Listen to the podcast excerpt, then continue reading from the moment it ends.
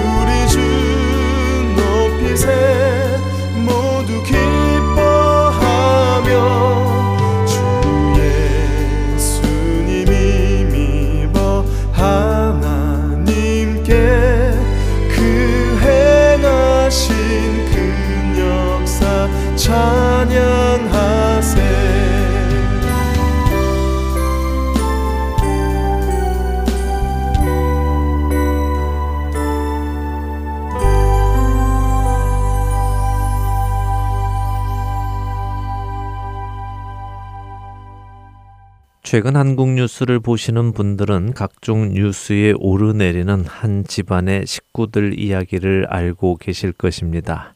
바로 한국을 대표하는 한 항공사가 포함된 그룹의 회장 집안의 이야기지요. 그 집안의 따님이 회의 중에 사람의 얼굴에 물컵에 담긴 물을 뿌리고 컵을 바닥에 내던지고 온갖 모독적인 말과 욕설을 한 것이 세간에 알려지며 사람들의 이목을 끌기 시작했습니다. 이와 함께 몇 년 전에 있었던 그 집안의 또 다른 따님이 땅콩 때문에 비행기를 회항시켰던 사건이 다시 사람들의 입에 오르내리고 그 집안의 아들의 막말과 폭행도 다시 재조명되고 있죠. 그리고 이제는 그들의 어머니의 폭언과 폭행이 연이어 폭로되면서 매일같이 그 집안의 비정상적인 언행이 사람들의 주목을 받고 있습니다.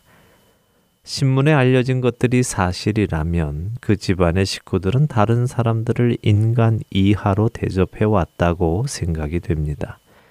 이분들이 어떤 일을 했는지는 굳이 다시 이야기 나누고 싶지 않습니다. 소중한 시간을 낭비하고 싶지 않기 때문이지요. 저는 단지 무엇이 이들 식구들로 하여금 다른 사람을 그렇게 안하무인으로 또 비인격적으로 대해도 된다고 생각하게 만들었을까를 생각해 보았습니다. 소위 한국 사회의 최상위에 있는 사모님이라는 호칭을 받고 재벌 3세라는 호칭을 받는 이들의 인격이 왜 이처럼 천박해 보일까요? 사람들을 향해 육도 문자를 날리고 소리를 고래고래 지르며 자신들의 화를 아무에게나 낼 수 있는 이유는 무엇일까요? 그들은 태어날 때부터 이런 사람으로 태어났을까요? 그렇지는 않을 텐데 말입니다. 무엇이 이들로 다른 이들에게 그렇게 해도 된다고 생각하게 만들었을까요? 저는 그것이 자신들에게 있는 힘 때문이라고 생각합니다. 자신들에게 주어진 그 힘, 그 힘이 있기에 자신들의 힘보다 아래에 있는 자들에게 그 힘의 위력을 보여주는 것이지요. 그리고 그들이 생각하는 그 힘은 우리가 흔히 말하는 물질, 다시 말해 재물이며 돈일 것입니다. 만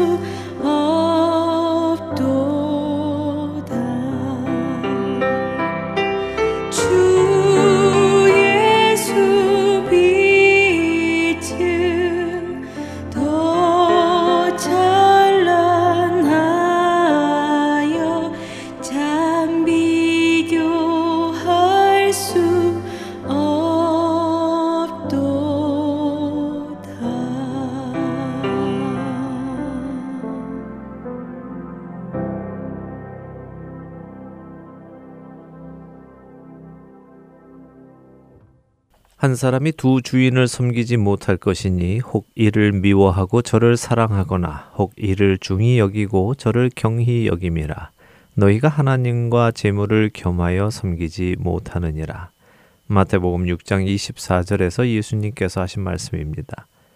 예수님은 한 사람이 두 주인을 섬기지 못한다고 말씀하셨습니다. 그러면서 그 두 주인을 하나님과 재물로 구분하셨죠. 그만큼 재물은 사람들 안에 높은 지위를 가지고 있다는 말씀일 것입니다. 하나님의 위치에까지 오를 만큼 말입니다. 세상의 모든 사람들을 딱 두 부류로 나눈다면 대부분이 남자와 여자로 나누겠지요. 하지만 저는 세상의 모든 사람들을 딱 두 부류로 나눈다면 하나님의 백성과 세상의 백성으로 나눌 수 있다고 생각합니다. 다시 말해 구원받은 자와 구원받지 못한 자라고 할 수 있겠지요. 방금 나눈 예수님의 그 말씀을 토대로 볼 때 우리는 이렇게 구분 지을 수 있을 것입니다. 하나님을 주인으로 섬기는 자와 재물을 주인으로 섬기는 자로 말입니다. 결국 우리는 이런 결론에 도달할 수 있습니다. 하나님의 백성은 하나님을 주인으로 섬기는 자이며 구원받은 자이고 세상의 백성은 재물을 주인으로 섬기는 자이며 구원받지 못한 자이다라고요. 굳이 한국에서 연일 뉴스에 오르내리는 한 재벌 가족을 예를 들지 않는다 하더라도 우리는 세상에 속해 사는 사람들이 재물을 주인으로 섬기고 산다는 것을 잘 알 수 있습니다. 대부분의 사람들은 재물의 있고 없음과 많고 적음으로 자신들의 힘을 판단하고 남을 판단하지요. 재물에 있고 없음이 그 사람의 가치를 결정짓는다고 믿고 있습니다. 지금까지 나온 뉴스를 토대로 보았을 때 그 재벌 가족이 욕설을 퍼붓고 폭행을 하고 인격 모독적인 발언을 한 대상들은 모두 다 그 재벌보다 재물이 적은 자들, 힘이 없는 자들이었습니다. 이 재벌 가족이 자신들보다 힘이 더 있는 자들, 다시 말해 자신들보다 더 많은 재물을 가진 자들에게도 그런 식으로 욕설을 퍼붓고 폭행을 하고 인격 모독적인 발언을 했다는 기사는 본 적이 없습니다. 이처럼 재물의 유무를 가지고 사람의 가치를 판단하는 사람들은 누구에게 속한 사람들이라고 여러분은 생각하십니까?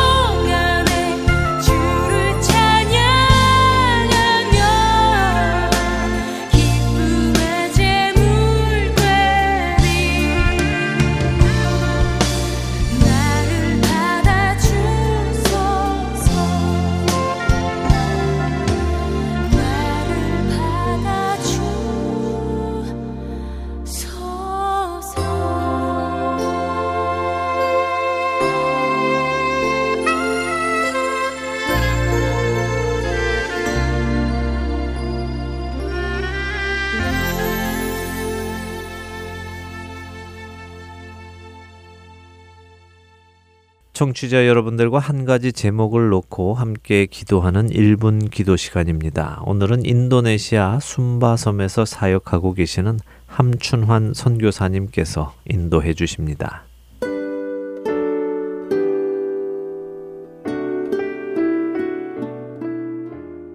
안녕하세요. 저는 인도네시아에서 사역하고 있는 함춘환 선교사입니다.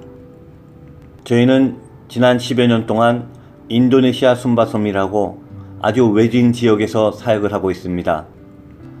이 지역은 전기도 없고 학교도 없고 병원도 없고 식수도 식량도 없는 지역이었습니다.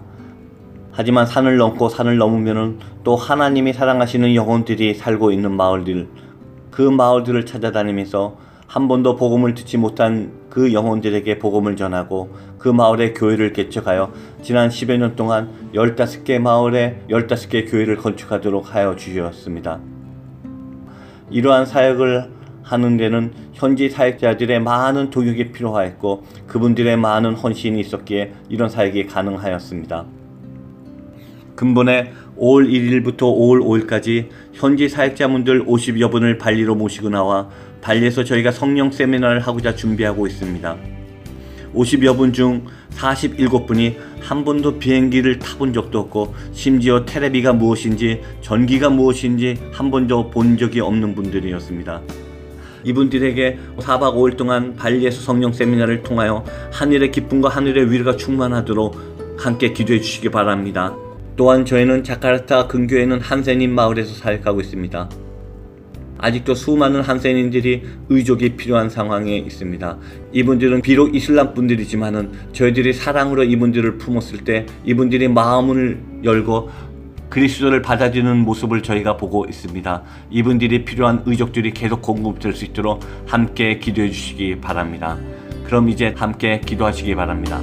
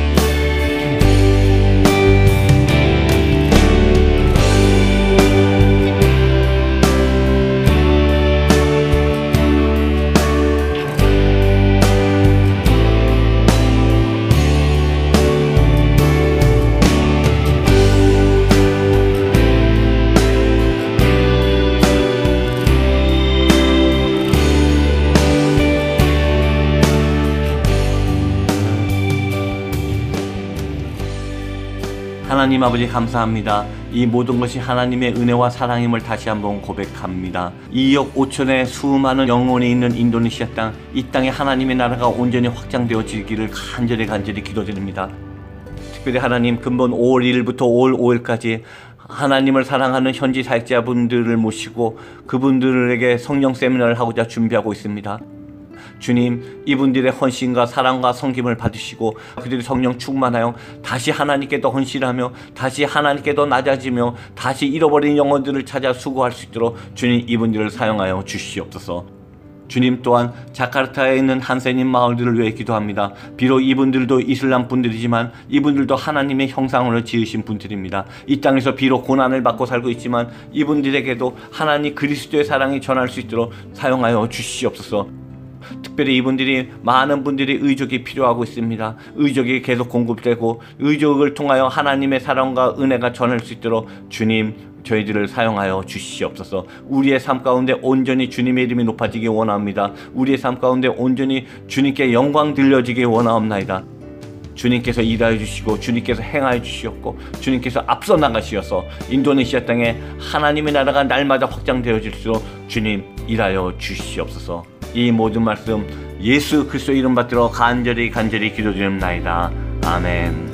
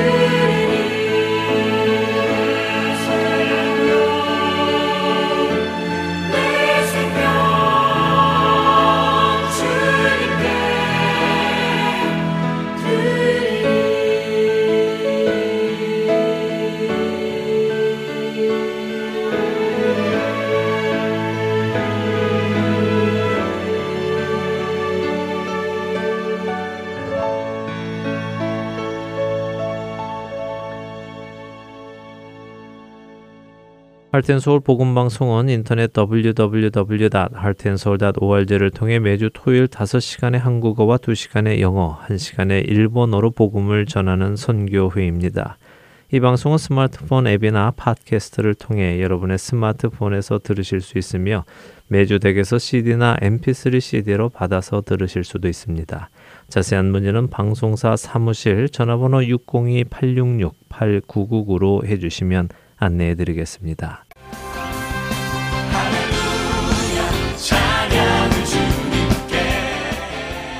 할텐 서울 복음 방송 찬양팀 헨지의 찬양 집회가 오는 6월 2일과 3일 메릴랜드주 락빌에 위치한 워싱턴 제일장로교회에서 있습니다.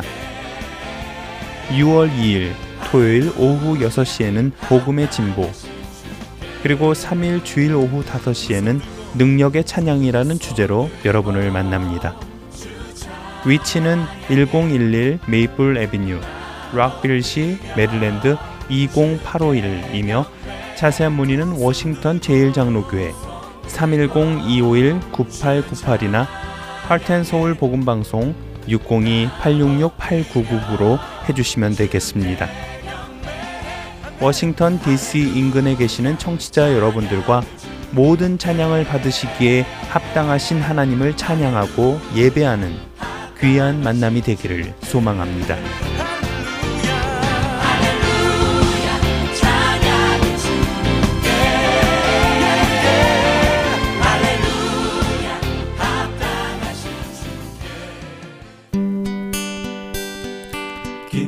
소식 사랑으로 땅끝까지 전하는 아랜소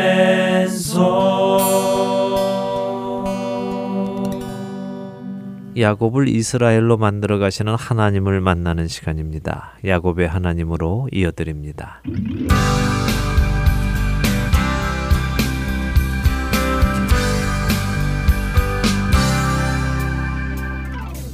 애청자 여러분 안녕하세요. 창세기를 함께 읽어나가며 야곱을 이스라엘로 만들어 가시는 하나님을 만나는 시간입니다.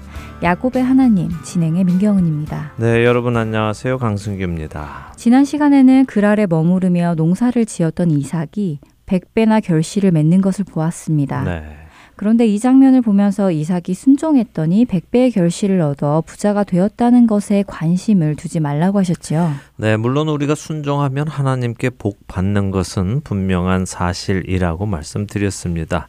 그러나 이삭의 이야기는 하나님께서 우리에게 순종하면 복 주신다 하는 것을 말씀하시려는 것이 아니라 이미 하나님께서 내가 너와 함께 있어 내게 복을 주고라고 약속하신 그 말씀을 지키시는 분이라는 것을 보여주시려는 것이라고 말씀드렸죠. 네. 예, 그리고 그 다음에 약속인 이 땅을 주시겠다는 약속도 지키시는 것을 보여주실 것이라고 말씀드렸습니다. 네, 그런데 그 다음 약속인 이 땅을 주시겠다는 약속은 지난 시간에 살펴본 바로는 오히려 땅을 얻지 못하고 쫓겨다니는 모습을 보게 되어서 조금 혼란스러웠습니다. 예, 그랬죠. 말씀드린 대로 하나님께서 이삭에게 이 땅을 주셔야 하는데 왠지 이삭은 오히려 그랄의 목자들과 자꾸 시비가 붙어서요.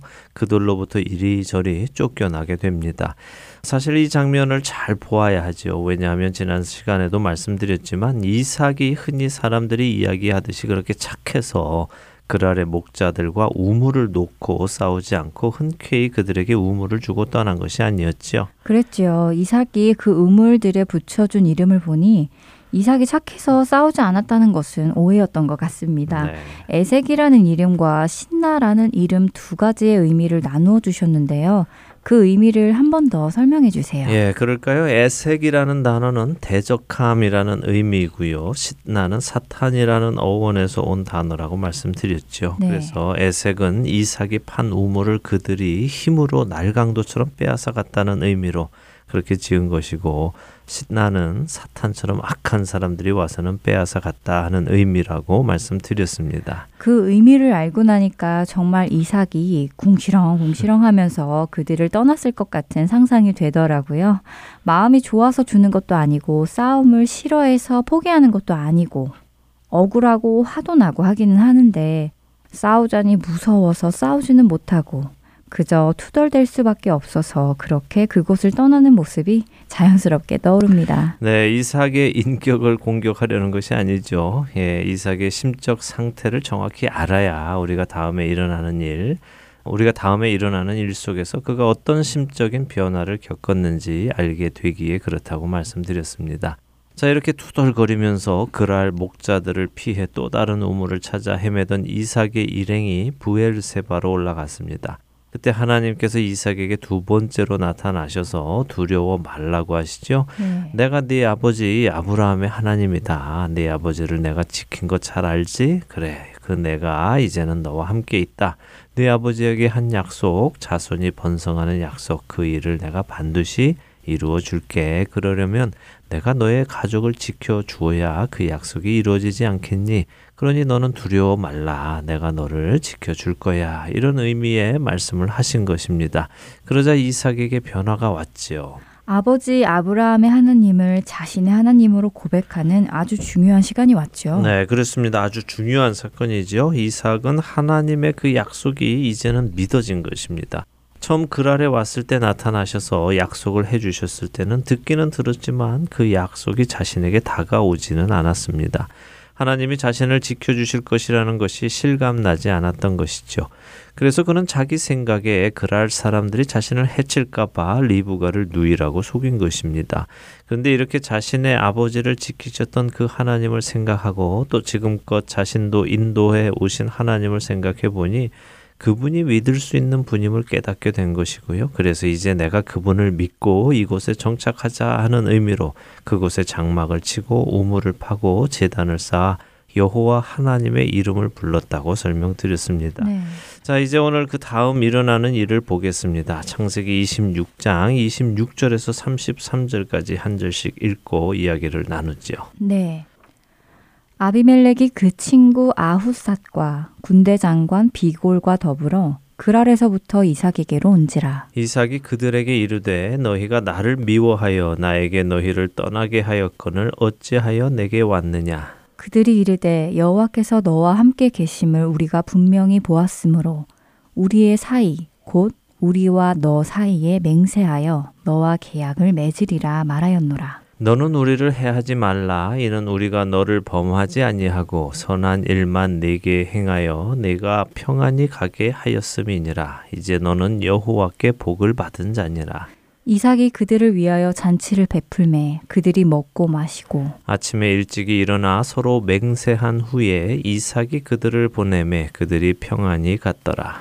그날에 이삭의 종들이 자기들이 판 우물에 대하여 이삭에게 와서 알리어 이르되 우리가 물을 얻었나이다 하매 그가 그 이름을 세바라 한지라 그러므로 그 성읍 이름이 오늘까지 부엘세바더라 음, 아버지 아브라함 때와 마찬가지로 아비멜렉이 군대 장관을 이끌고 이삭을 찾아왔네요. 예, 그렇습니다. 아버지 때 있었던 그 일이 아들의 때에도 있습니다.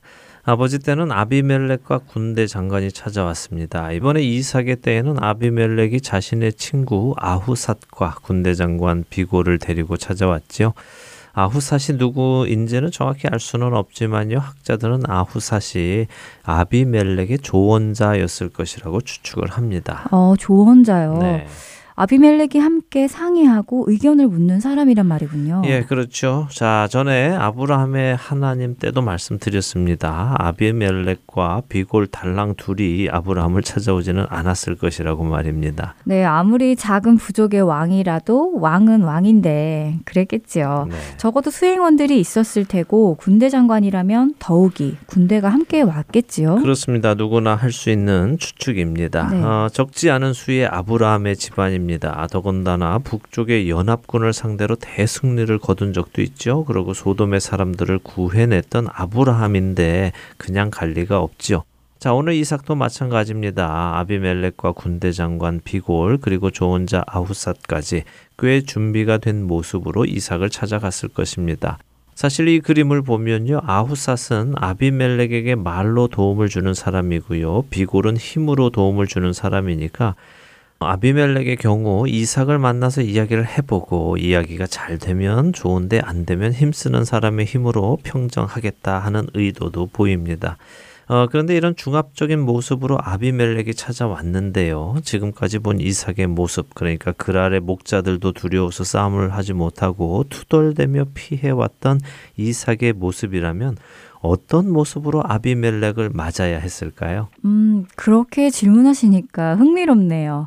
어, 처음 그랄에 가서 사람들이 두려워서 아내를 누이라 속였던 이삭이라면 지금 아비멜렉이 군대 장관과 함께 군인들을 데리고 왔을 때 두려움 속에서 먼저 무슨 일인지 눈치를 보며 아비멜렉을 맞았을 것 같습니다. 네, 아마도 그게 정상이겠죠. 저라도 그랬을 것 같습니다. 생각해 보세요. 얼마 전에도 나에게 떠나라고 하면서 나를 쫓아낸 왕입니다. 네. 예, 그 쫓겨난 후에 여기저기 가서 우물을 팠는데 우물을 팔 때마다 사람들이 찾아와서 그 우물을 빼앗고 또 나를 쫓아내서 오늘 여기까지 온 거죠. 네. 아무 변화가 없는 사람이라면 여기서도 또 아, 이제 또 어디로 가라고 여기 까지 쫓아왔나 멀리까지도 왔네 나더러 더 멀리 가라는 것일까 하는 생각이 들었을 것 같습니다. 그런데 이삭의 반응이 지금껏 이삭의 모습과는 완전히 다른 모습입니다. 더 이상 두려워서 눈치를 보거나 뒤에서 궁시렁거리는 모습이 아니죠. 네, 그렇네요. 당당히 그랄 왕을 향해 여기 왜 왔느냐며 호통치는 듯한데요. 예, 호통을 쳤는지까지는 모르겠지만 말투를 보면 상당히 무게 있게 엄하게 이야기하는 것은 사실입니다. 음, 더군다나 책망의 말까지 포함되어 있죠. 너희가 나를 미워하여 나를 쫓아내었는데 무슨 일로 여기까지 쫓아왔냐 하면서 당당히 말을 합니다.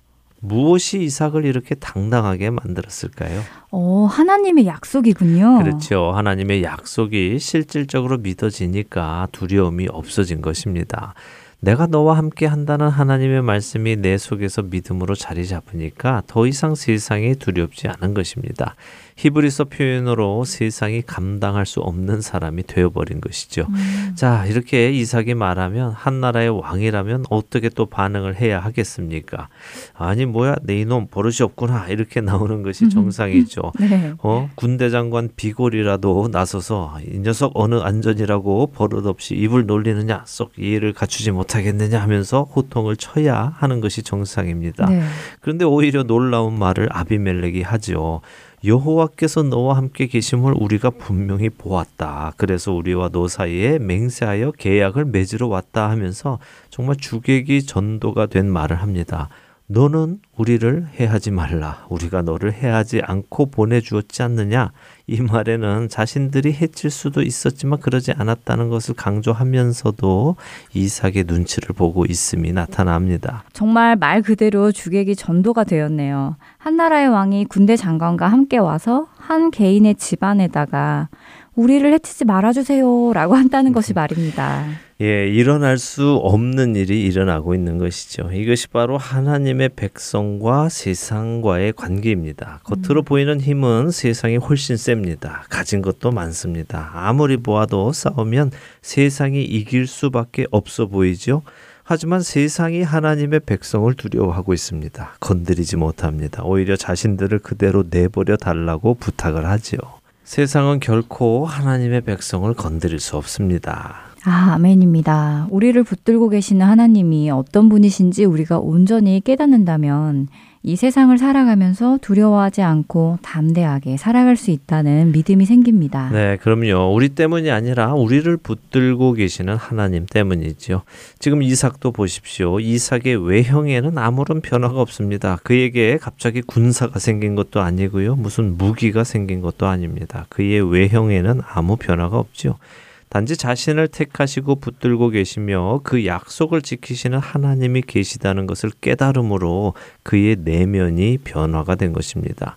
이 변화가 우리 안에도 반드시 있게 되기를 소망합니다.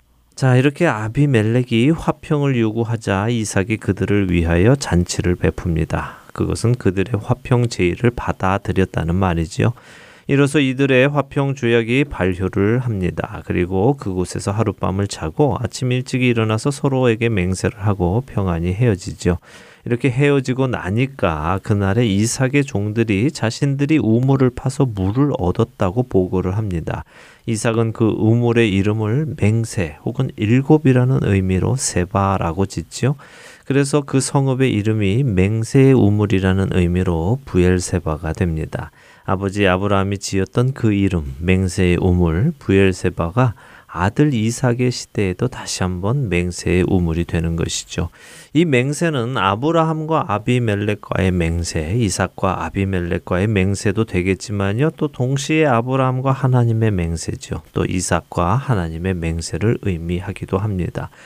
아브라함이나 이삭이나 이곳에서 하나님의 약속을 듣고 자신의 하나님으로 고백을 했으니까요. 자, 이렇게 해서 이삭의 믿음이 굳건해졌습니다. 그의 믿음이 자리를 잡은 것이죠. 자, 이렇게 해서 이 땅이 이삭의 땅이 되어버렸습니다. 하나님의 약속하신 내가 이 땅을 너에게 주겠다 하신 그 약속이 또 이루어진 것이죠. 자, 이제 26장의 나머지 두 절을 읽어주세요. 네, 창세기 26장 34절과 35절입니다.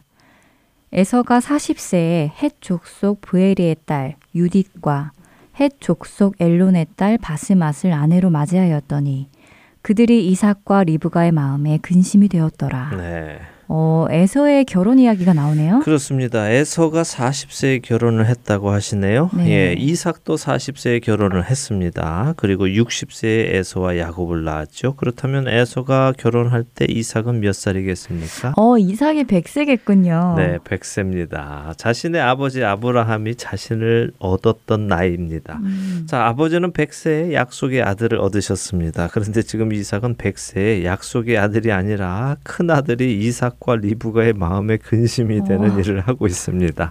어떤 일로 그랬습니까? 에서가 헷 족속 여인들과 결혼을 해서 그렇군요. 네, 이삭의 장남이 이방인의 음. 딸을 아내로 맞습니다. 근데 아이고. 그것도 하나도 아니고 둘이나 맞습니다. 집안에 결혼식이 있으면 기뻐야 되잖아요. 더군다나 장남이 결혼을 하는데 큰 잔치로 기쁨이 가득해야 하지 않겠습니까? 그렇죠. 예. 그런데 이 집안은 오히려 근심이 가득합니다. 왜 근심이 생겼을까요?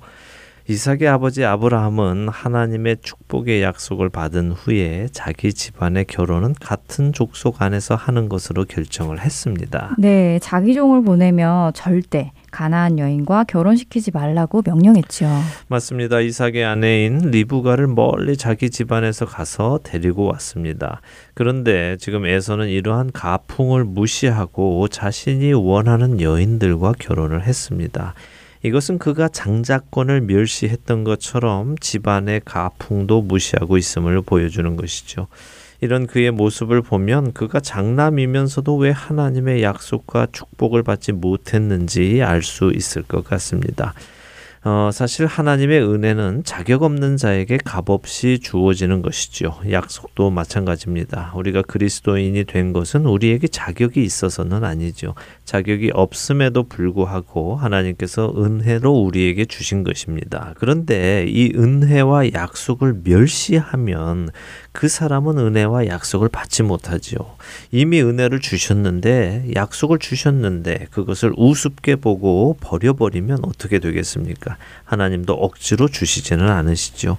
하나님은 독생자 예수 그리스도를 십자가에 내어 주시기까지 우리에게 은혜 주시기를 원하시고 우리에게 영원한 생명을 약속해 주시기 원하시지만 그 은혜를 깨닫고 받아들이고 약속을 믿는 자들은 구원에 이르지만요. 하나님의 그 은혜를 저버리는 자들, 또 그 약속을 우습게 알고 멸시하는 자들은 구원에 이르지 못하고 자신들의 죄 안에서 죽어가고 있지 않습니까? 한 부모 밑에서 태어나 자랐는데도 그렇게 운명이 갈리는군요. 네. 마치 마지막 날에 양과 염소가 갈리는 것 같이 그렇게 운명이 갈린다는 생각이 드네요. 많이 안타까운 마음도 들고요. 예, 안타깝지요. 에서를 보면 안타까운 생각이 듭니다. 아브라함의 손자로 태어난 사람, 이삭의 아들로 태어난 사람, 이 축복의 집안에 태어난 사람인데도 불구하고 하나님의 말씀과 은혜를 가볍게 여김으로 자신에게 올 축복을 걷어찬 사람, 안타깝지 않습니까? 네, 참 안타깝습니다. 지금까지 에서가 안타깝다는 생각은 해보지 않았었는데요. 그냥 늘 에서는 나쁘다 하는 생각만 했었지요. 그런데 그런 좋은 가문에서 나왔음에도 불구하고 하나님을 모르고 살아간다는 것이 어, 정말 안타깝게 다가옵니다. 맞습니다. 그런데 이러한 에서와 같은 사람이 오늘 우리 교회 안에는 없는지 생각해 보아야 할 것입니다. 음, 좋은 믿음의 가문, 축복받은 가문에서 하나님의 복과 은혜를 받을 조건을 다 갖추었는데도 불구하고 하나님 알기를 원치 않고 그분의 말씀을 우습게 여기고 또 그 은혜를 멸시하여 약속의 밖으로 나가는 사람은 없는지 생각해 볼 만하지요. 자, 에서는요, 여전히 자신이 아브라함의 손자이고 이삭의 장남이라고 믿고 살았습니다. 여전히 자신이 하나님의 복을 받을 사람이라고 착각하고 살았죠. 우리 교회 안에도 그렇게 자신은 구원받을 것이다. 우리 집안이 몇 대째 믿는 집안이다. 교회를 몇 개 세웠다. 또 유명 목사님께 세례 받았다 등 이러한 사실들만 가지고 자신도 구원받을 것이라고 착각하고 있는 안타까운 사람들이 있습니다. 그러나 반드시 우리가 알아야 할 것은 우리 각자는 하나님이 나의 하나님이 되시는 경험이 있어야 한다는 것이고 예수님을 나의 하나님으로 고백하는 경험이 있어야 한다는 것입니다. 이삭이 아브라함의 아들이고 약속의 아들이며 하나님께서 주신 아들임에도 불구하고 지금 이삭이 이 부엘세바에서 하나님을 자신의 하나님으로 고백하는 경험이 필요했던 것처럼 말이군요. 그럼요. 방송을 들으시는 애청자 여러분들도 반드시 확인하시기 바랍니다. 그냥 내가 기독교 문화 안에서 자라서 구원받을 것이라고 생각하고 있는 것은 아닌지 정말 내가 예수님을 나의 하나님으로 고백하였고 그 고백의 증거로 그분의 말씀을 따라 살아가고 있는지 확인해 보시기 바랍니다. 이것이 가장 중요한 일이기에 그렇습니다. 자, 보세요. 이삭의 삶은 여기에서 끝이 납니다. 끝이 난다는 것은 그가 죽는다는 것이 아니라요. 이제 성경은 이삭에게서 포커스를 그 아들 야곱에게로 돌립니다. 왜냐하면 이삭에게 할 일은 다 하셨기 때문이죠. 무슨 말씀인가 하면 하나님의 관심은 이삭이 하나님을 믿는 믿음 안에 서는 것이었습니다. 비록 짧은 시간이지만 이삭은 이제 믿음에 온전히 섰습니다. 세상을 더 이상 두려워하지 않고 하나님을 믿고 살아가는 사람이 되었습니다. 어쩌면 그는 약속의 아들이었기 때문에 남들보다 빨리 믿음의 조상이 되었는지는 모르겠습니다. 어쨌든 이삭은 그렇게 믿음의 조상이 되었고 이제 성경은 그에게서 화면 을 뒤로 빼며 그 아들에게 카메라를 옮기고 있습니다. 아, 그래서 에서의 결혼 이야기가 나온 것이군요. 네, 맞습니다. 그리고는 이제 27장으로 가서 이삭이 장자를 축복하는 이야기가 나오면서 본격적으로 야곱의 삶이 시작이 되죠. 어, 다시 표현하면 야곱의 믿음을 세워가시는 하나님의 손길이 본격적으로 시작이 되는 것입니다. 이 야곱은 정말 오래 걸립니다. 아버지 이삭의 경우는 불과 성경 두세 장에서 믿음이 세워 졌는데요. 야곱은 이제 시작하면 창세기 끝부분에 가서야 비로소 믿음이 세워집니다. 아브라함보다도 더 오래 걸리죠. 어, 그러나 언젠가도 말씀드렸듯이요. 그런 야곱이기에 우리에게 더 친근합니다. 우리 중에도 참 오래 걸리는 사람 많습니다. 신앙생활 한 지가 몇십 년 되었는데도 여전히 믿음 없이 살아가는 사람들도 많이 있죠. 아, 그렇게 생각하니 이삭이 참 부럽네요. 믿음이 빨리 세워졌으니 말입니다. 네, 하나님을 자꾸 믿어보시면 좋습니다. 무슨 말씀이냐 하면요. 어려운 상황 혹은 선택해야 할 상황에서 하나님을 선택하는 것이죠. 뭐, 믿음으로 말입니다. 안 될 것 같은데, 그래, 한번 하나님 믿어보자 하고 선택해 보시라는 말씀입니다. 그런 일을 통해 하나님을 경험하게 되고요. 하나님을 경험하게 되면 믿음은 자연히 자라게 되니까요. 생활 속에서 주님을 믿고 주님의 말씀에 순종하는 훈련을 해보시기를 꼭 권해 드립니다. 네, 그 훈련 저도 시작해 보겠습니다. 말씀하신 것처럼 이제 이삭의 하나님에서 야곱의 하나님으로 다음 주부터 넘어가겠군요. 네. 야곱의 파란만장한 삶을 함께 보게 될 것이 기대가 됩니다. 한 주간도 주님을 믿으심으로 경험을 많이 하시는 여러분들 되시길 바라면서요. 야곱의 하나님, 오늘은 여기서 마치겠습니다. 네, 한 주간도 주 안에서 승리하시기 바랍니다. 다음 주에 뵙겠습니다. 안녕히 계세요. 하나님이시여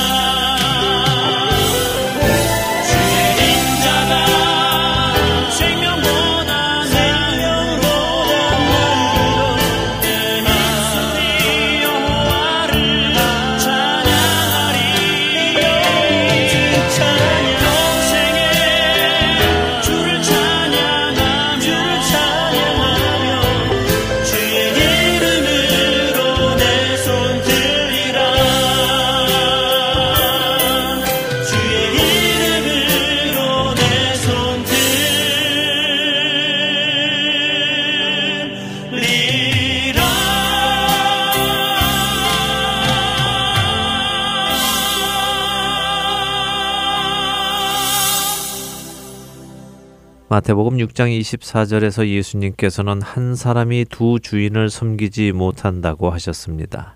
그리고 예수님은 그 두 주인을 각각 하나님과 제물로 부르셨습니다. 제물이라는 단어는 맘모나스라는 아람어입니다.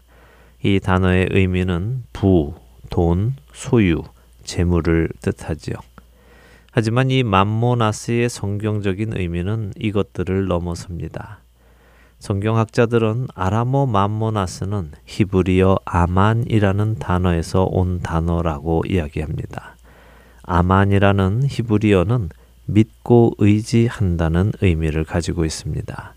그러니 맘모나스의 참 의미는 자신이 믿고 의지하는 것이며 그것이 곧 부, 돈, 자신의 소유 그리고 재물이라는 것입니다. 세상에 속한 사람들은 많은 부와 소유 그리고 돈을 믿고 의지합니다. 그것들이 자신들의 힘이 되어 준다고 믿고 있습니다. 그렇기에 자신에게 물질이 있는 만큼 자신에게 힘이 있다고 믿으며 없는 자들 위에 군림하고 무시하고 멸시하고 또한 반대로 자신들보다 재물이 더 있는 자들의 눈치를 보고 잘 보이려 하는 것이죠. 이것이 세상의 법칙입니다. 그러나 하나님의 나라는 그렇지 않습니다. 예수님은 마태복음 20장 25절에서 28절에 이렇게 말씀하십니다.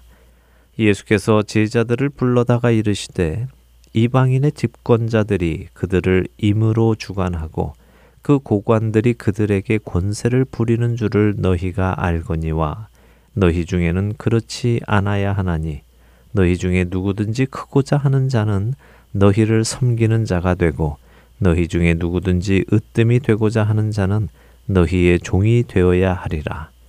인자가 온 것은 섬김을 받으려 함이 아니라 도리어 섬기려 하고 자기 목숨을 많은 사람의 대속물로 주려 함이니라. 예수님은 말씀하십니다. 세상은 이처럼 힘의 논리로 약한 자가 강한 자를 섬기고 강한 자가 약한 자를 주관하고 그들에게 힘을 남용하고 있지만 너희 중에 바로 예수님을 그리스도로 믿는 성도들 안에는 그렇지 않아야 한다고 말씀하십니다. 하나님의 백성들은 이처럼 힘이 있고 없으므로 또한 재물이 있고 없으므로 그 사람의 가치를 판단해서는 안 되며 오히려 힘이 있다고 생각하는 사람은 힘이 없다고 생각되는 사람들을 섬기고 그들의 종이 되어야 한다고 가르치십니다. 그리고 그분은 그것을 가르치시는 것뿐 아니라 실제로 그것을 우리에게 보여주셨습니다. 하늘 보좌에 앉으신 가장 높으신 하나님의 본체이신 그분께서 하나님과 동등됨을 여기지 않으시고 창조주이신 그분이 피조물인 인간의 몸을 입고 오셔서 그 피조물들의 조롱과 멸시와 침뱉음을 당하시면서도 묵묵히 십자가에서 못 박혀 죽으시기까지 죄인들을 섬기셨습니다. 바로 예수님의 이 섬김을 받고 하늘 아버지의 자녀들이 된 우리 안에는 어떤 모습이 있어야 마땅하겠습니까? 오늘 여러분의 교회에는 누가 대접을 받고 누가 섬김을 받으며 누가 인정을 받고 있습니까? 혹시 세상처럼 재물에 있고 없음이 또한 지위에 있고 없음이 힘에 있고 없음이 그 사람의 가치를 정해주고 힘의 논리로 사람들을 판단하고 군림하고 있지는 않습니까? 금전적, 육체적 도움이 필요한 성도들에게는 적선하듯이 남은 밥을 싸주면서 힘이 있고 내게 도움이 될 만한 위치에 있는 자들에게는 좋은 선물을 사서 찾아가며 좋은 관계를 유지하려 노력하고 있는 분들은 안 계십니까?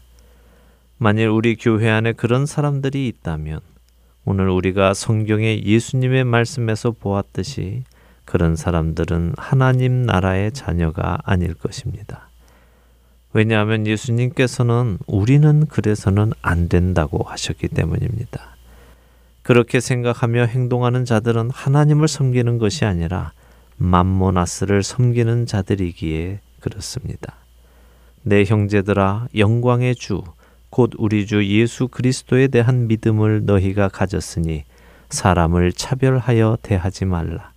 만일 너희 회당에 금가락지를 끼고 아름다운 옷을 입은 사람이 들어오고 또 남루한 옷을 입은 가난한 사람이 들어올 때에 너희가 아름다운 옷을 입은 자를 눈여겨 보고 말하되 여기 좋은 자리에 앉으소서 하고 또 가난한 자에게 말하되 너는 거기 서 있든지 내 발등상 아래에 앉으라 하면 너희끼리 서로 차별하며 악한 생각으로 판단하는 자가 되는 것이 아니냐.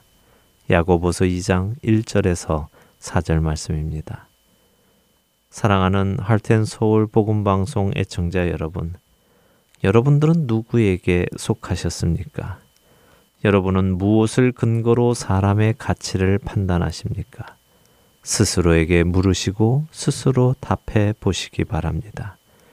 내가 교회 안에서 마음을 주고 있는 사람들은 누구이며 왜 나는 그 사람들에게 마음을 주고 있는지 생각해 보시기 바랍니다. 야고보서 2장 9절은 우리가 사람을 차별하여 대하면 죄를 짓는 것이라고 말씀하십니다. 하나님의 자녀라면 맏아들 되신 예수님을 따라 그 자녀답게 행동해야 하는 것입니다. 그것이 바로 우리가 누구에게 속했는가를 판단하게 해줄 것입니다.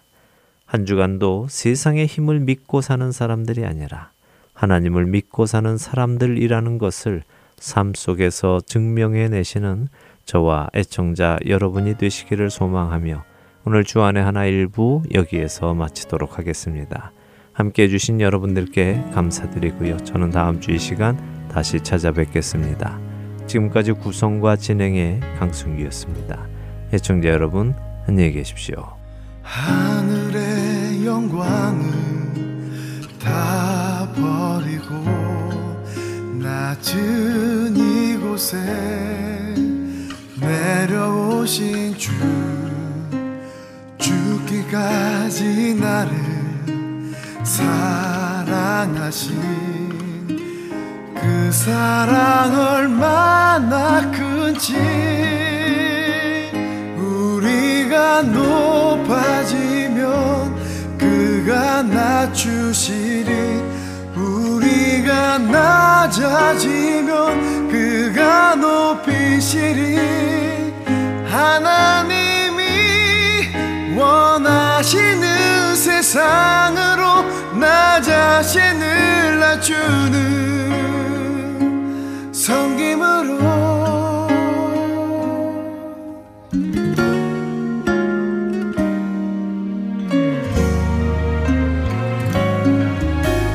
하늘의 영광을 다 버리고 낮은 이곳에 내려오신 주 주기까지 날 사랑하신 그 사랑 얼마나